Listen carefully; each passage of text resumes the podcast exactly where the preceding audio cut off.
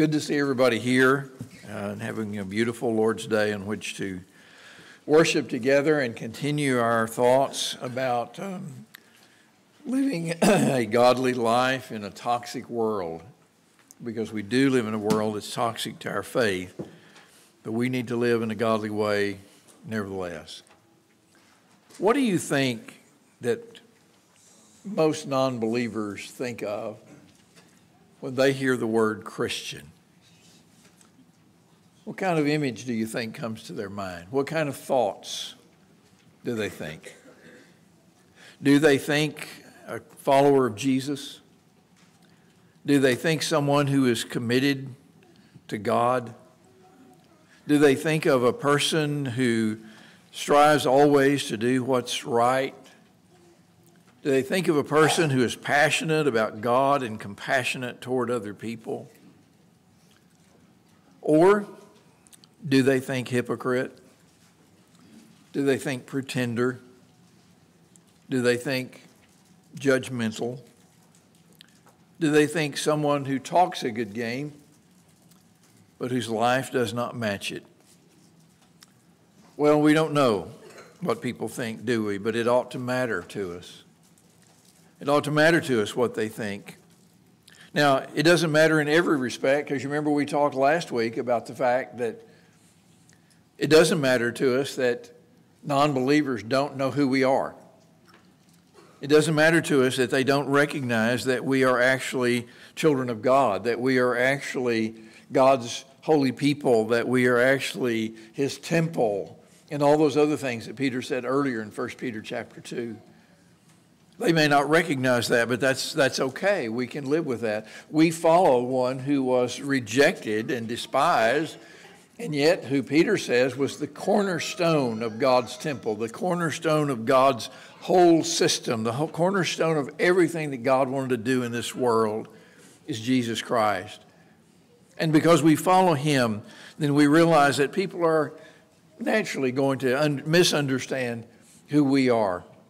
And that's okay. We can live with that. We don't worry about it. Let them think what they will. We know who we are, and we know whose we are. But on the other hand, we do have to care about the impression that our lives make on other people, especially on non believers. We have to care about that. We have to be cognizant of that every day that we live, that we are making an impression. Peter reminds us over and over in this letter that we are, as he puts it, aliens and exiles, as he says in verse 11, because we are sojourners in this world. We are temporarily here, we are on our way somewhere else, and we are not in our true home. Then we need to keep our conduct honorable among the Gentiles. Now, notice here that his, his word Gentile is kind of a synonym for non believer. He doesn't mean it in the ethnic sense, but he means it in the sense of people of God as opposed to those who are not people of God in the way that Israel spoke of the Gentiles. So we have to be concerned about what Gentiles, in that sense, think about us. Christians' conduct is noticed by non believers, and we want to be sure that we give the best possible impression because, let's face it, people are going to judge our Savior by what they see in us. And we might say, well, they shouldn't do that, but they do, and they're going to. And so we have to be aware uh, always of our conduct, not because our conduct can save them, but because our conduct can turn them away. Our conduct can cause them to not want to hear what we have to say about Jesus Christ. So we are to keep our conduct honorable, Peter, Peter says, so that when they speak evil against us, they will see our good deeds and glorify God. Now, I want you to notice what he says. So that when they speak evil against you, not if, it is not an if, it is a given in this world.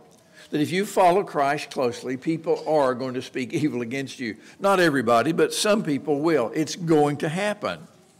If it's never happened, then you might wonder, you know, well, am I walking closely enough with the Lord?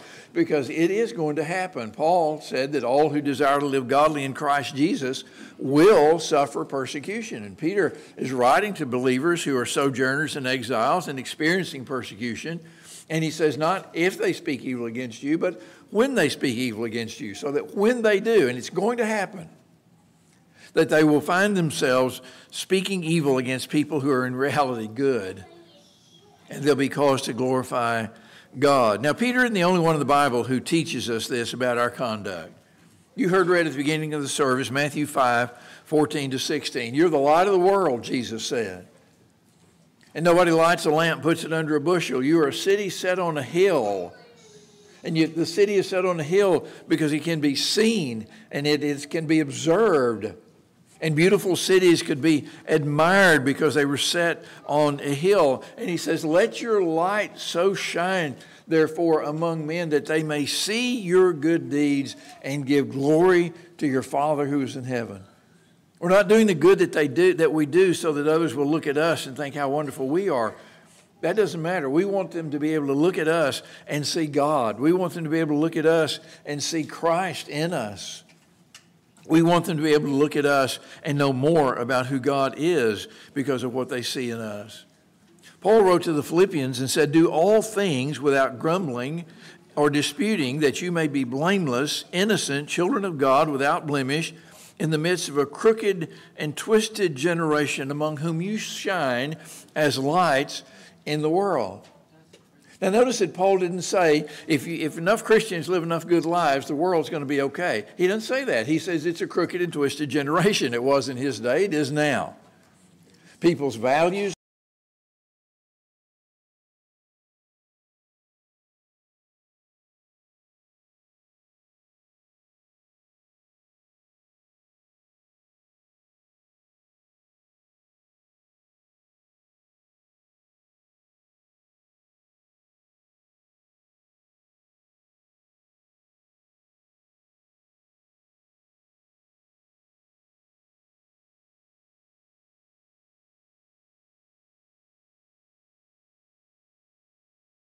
outsiders, making the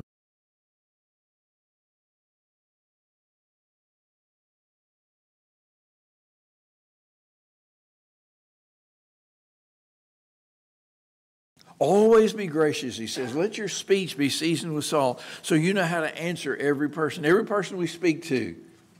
We should stop and think about the impact of our words. We should stop and think is what I'm going to say going to help that person draw closer to God? Is what I'm going to say going to help that person come nearer to God, or is it going to create some kind of barrier? Paul again in 1 Thessalonians 4, verse 12, says, Aspire to live quietly and to mind your own affairs and to work with your hands as we instructed you, so that you may walk properly toward outsiders and be dependent on nobody. Walk properly toward outsiders. There's a right way and a wrong way to do it. There's a good way and a bad way to live. We need to walk properly toward outsiders so that they will that we will make the proper impression on them. So while we don't care what that people don't recognize our standing with God, we do care that they see only the best in us, that they see Jesus in us. That's a Christian responsibility that all of us have. So how do we do it? How do we live so as to make that impression on unbelievers around us? And Peter, in the, these two verses, 11 and 12, specifies two requirements that I want us to notice today. Just two requirements. First of all, chapter 2 and verse 11, he says, abstain from the passions of the flesh. You know, if you're going to live the kind of life God wants you to live, there's some stuff you can't do. Okay? I hope that's not news to you. but if it is, I'm sorry. But there's just some stuff you can't do. Uh, there are some things that simply are not done and should not be done by Christians. Now, the word abstain means avoid completely. It means don't do that ever. Just don't do that. What kind of things is he talking about? Well, he gives us some examples down in chapter 4 and verse 3. He says, The time is past for doing what the Gentiles want to do, living in sensuality, passions, drunkenness, orgies, drinking parties, and lawless idolatry. None of that should ever be a part of the life of a Christian. It goes on around us in the world all the time, but it's not to be something that we ever participate in. Abstain from it, Peter says. Abstain from all the passions of the flesh, he says, that war against our souls. Uh, he's echoing chapter 1 in verse 14 when he says, Do not, uh, do not be conformed to the passions of your former ignorance.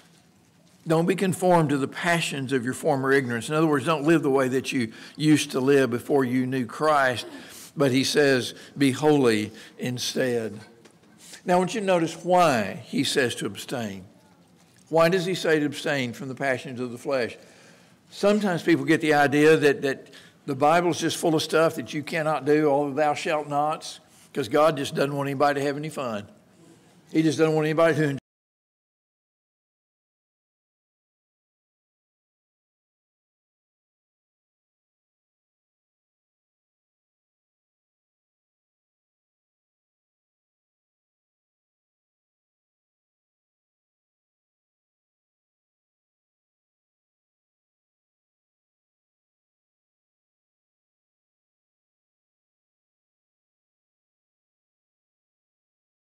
fair. War is no joke. War is never good. War is never easy. No, war is never soft. War is always a harsh reality that has to be dealt with. And this terminology is not exaggerated when it's applied spiritually. We are engaged in a war for our souls. When you wake up every morning and you walk out of your house every day, you are engaging in a war, whether you know it or not. And that's the bad thing is sometimes we don't even think about it. Can you imagine being in a war and not knowing you were in one? Can you imagine wandering out into a conflict zone unarmed, not even thinking about the battle, not even looking for the enemy, not preparing yourself, not wearing armor, not doing anything, just roaming around out there? That's what we do if we're not recognizing that we are engaged in a warfare against our souls. Listen to uh, what Paul wrote to the Galatians.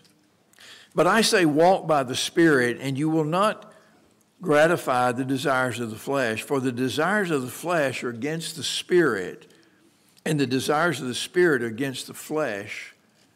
For these are opposed to each other to keep you from doing what you would. See, the desires of the flesh are in opposition to what God desires for us, what the spirit that God has placed within us desires. And so those are those are warring with each other. There's that pull. Every day there are those decisions that we have to make to do right instead of do wrong. And then when it looks easier or when it looks more tempting to do that which is wrong, that we just say, no, we're not going to do that. Well, what kind of stuff is he talking about? He goes ahead. Now, the works of the flesh are evident sexual immorality, impurity, sensuality, idolatry, sorcery, enmity, strife, jealousy, fits of anger, rivalries, dissensions, divisions, envy, drunkenness, orgies, and things like these. I warn you, as I warned you before, that those who do such things will not inherit the kingdom of God. You see how serious this war is? We don't inherit the kingdom of God if we do those things. These passions that Peter is warning us against will keep us from doing the good that we need to do as disciples of Jesus. And those passions will push the good out of our lives and fill us with things that ought not to be there. And the end result is we will not enter the kingdom of God. We will be lost. You know, to a lot of people, that's new news. A lot of people didn't know that Christians People who follow Jesus can lose what they have. And there are people who teach as doctrine that that's not possible. Read your Bible. Peter's writing to Christians. He's warning them about these things. Paul's writing to Christians when he says what he does, does in Galatians. Do you do those things, you're not going to enter the kingdom. Read your Bible, see what it says.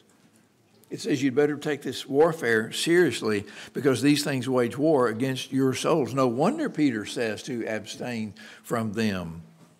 It's like telling someone to abstain from drinking poison, it will kill you. So abstain from the passions of the flesh. You want to live a good life before non believers, abstain from the passions of the flesh. Second thing he says in verse 12 keep your conduct among the Gentiles honorable. Keep your conduct honorable. So there's a negative, abstain from the passions, but then it has to be matched by the positive. Keep your conduct honorable. You know, we have a twofold way of proclaiming our faith, don't we? One is by the words that we speak, the message of the gospel, telling people that Jesus died for their sins, that he died for all of us, and that he rose from the dead, and that we can have eternal life through him. That's a message that has to be spoken. You can't just example that message, you have to speak that message. But the other way of telling that message is by living in a way that reflects your faith in what you believe. It's kind of like uh, matching, it's matching up how we live with what we say. It's kind of like putting the words and the music together to make a beautiful melody. I remember a number of years ago being in uh, St. Stephen's Plaza in Vienna, and we were uh, had been walking back from a restaurant that we had been to, and all of a sudden you could hear the sweetest, sweetest refrains of somebody playing Amazing Grace on a saxophone. And, and, it was just lovely. They, they were really skilled at it. It was really beautiful. And, and we were walking along, and the closer we got, you know, the more beautiful it got, and those familiar, uh, the familiar melody, of Amazing Grace. But you know, that melody wouldn't mean nearly what it does to us if we didn't know the words. Right? If you didn't know that that song was about God's amazing grace, it'd just be another pretty melody.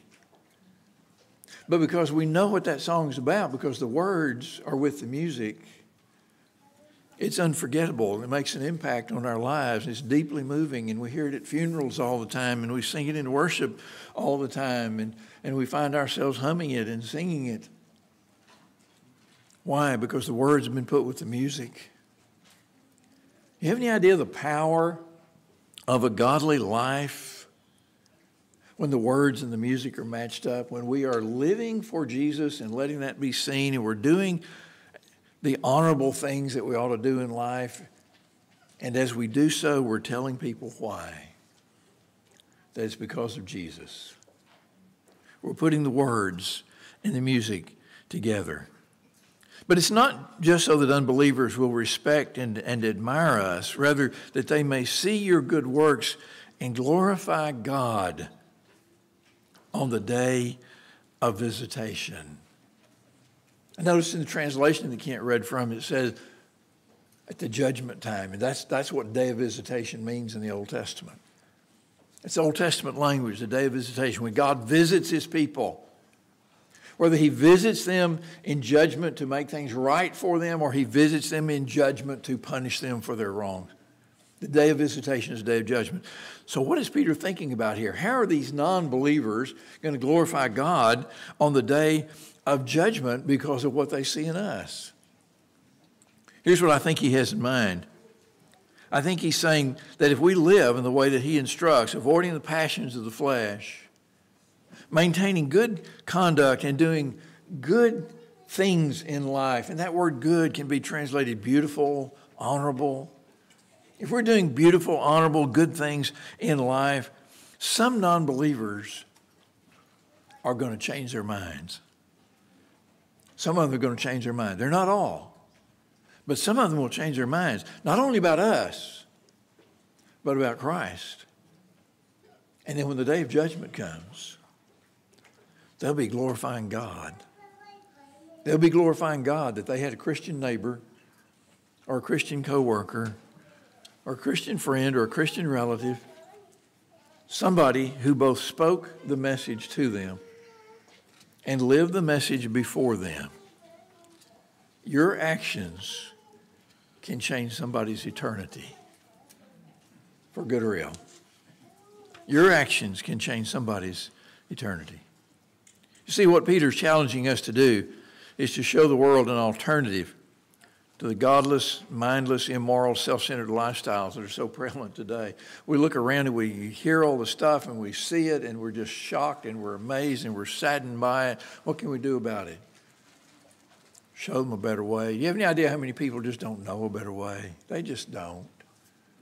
Nobody ever showed them a better way. They don't know that people can actually live a better way. So Peter is calling on us to show them that better way show them the better way. He's calling us to live, as James Thompson puts it, to live evangelistically. Live evangelistically. Live in a way, such a way that people will be drawn to Christ through the gospel, unhindered by wrong things in our lives, but instead drawn to Him by the good and the honorable things that they see in our lives.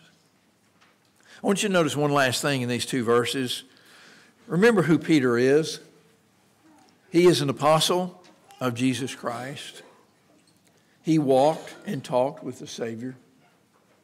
He was there on that mountain the day that Moses and Elijah appeared with Jesus in what we call the Transfiguration. And he was there that day that he heard the voice of God Himself say, This is my Son, listen to Him. He was with Jesus in Gethsemane. He is the one that Jesus specifically said, Feed my sheep. He's one of the ones to whom Jesus handed the keys of the kingdom of God. But I want you to notice how he speaks to the church. He doesn't command them, he doesn't say, Now here's what you got to do. He says, Beloved, I urge you. I urge you. King James translation says, I beseech you. It's almost as if he's begging. I'm pleading with you to abstain from the passions of the flesh and to live such godly, noble lives in front of people that they'll see your good works and glorify your Father who's in heaven. That tells us two things.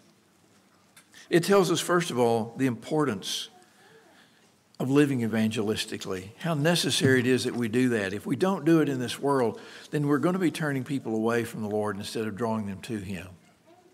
This great apostle is, is almost begging these first readers and us as well to live the lives that He has set before us, because without it, some who would otherwise be saved would be lost. Some who otherwise would never know their Savior, who would have known their Savior, would be lost without Him. So it shows the importance of that, but it also shows us that love is a more powerful motivator than authority. He could have spoken authoritatively, he could have given a command, but the impact would be different, wouldn't it? It would be entirely different. And so he beseeches, he pleads, he urges, he begs that they will do what he's calling them to do. He's begging, show them a better way. How do you live your life? Showing a better way. That's what God's calling us to do. Let's bow and pray. Heavenly Father, we thank you so much that in your mercy and grace that you allow us to be your children. Not because of anything good within us, Father, but because of the ultimate infinite goodness within you. We thank you for your son Jesus and pray that we will live in such a way that we will draw people to him and never ever turn anyone away. Guide us and bless us, Father, that we will walk through this world as dangerous as it can be in the safety of, of abstaining from the passions of the flesh and of always seeking to do the good, the right, the honorable. That people will see your Son in us. In His name we pray. Amen. If you haven't yet begun to follow Jesus, but you're ready to start, please do so today. Please confess your faith in Him that He's God's Son and be baptized into Him. Have your sins washed away. Start living that life to which He's calling us all. If you're ready to do that, come and tell us while we stand and sing. Take my love.